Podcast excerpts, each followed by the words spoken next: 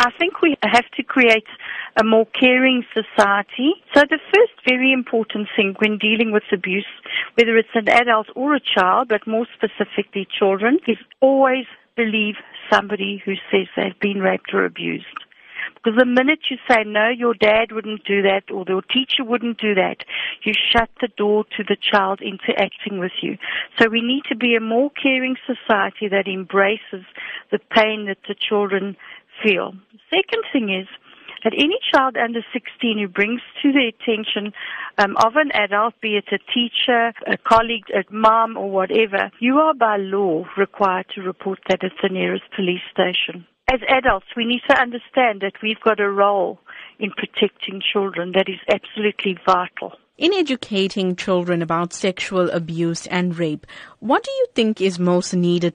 I developed a game called Life Board which I play in the schools to teach people. One of the basis things is I teach them good touch and bad touch. Because if you don't talk about sex and sexual abuse in your home, a child will never know that the manner in which they're being touched is incorrect.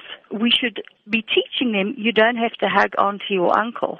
So we need to teach people body space and that's their body and they have the right to say no to someone. How often do you and your team at Tears Foundation receive distress calls for support from sexually abused or raped children? In the last calendar year, we received 30,000 calls. In most cases, would you say the perpetrator is known to sexually abused or raped victims? That's the single denominator common to almost every single molestation or rape is that the perpetrator is known to the victim.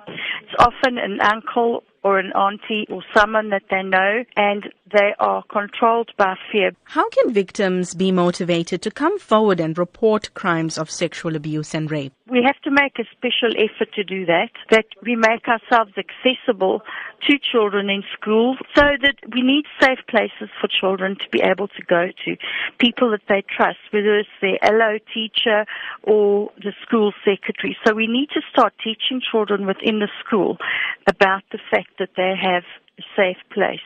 So it needs to be part of the curriculum.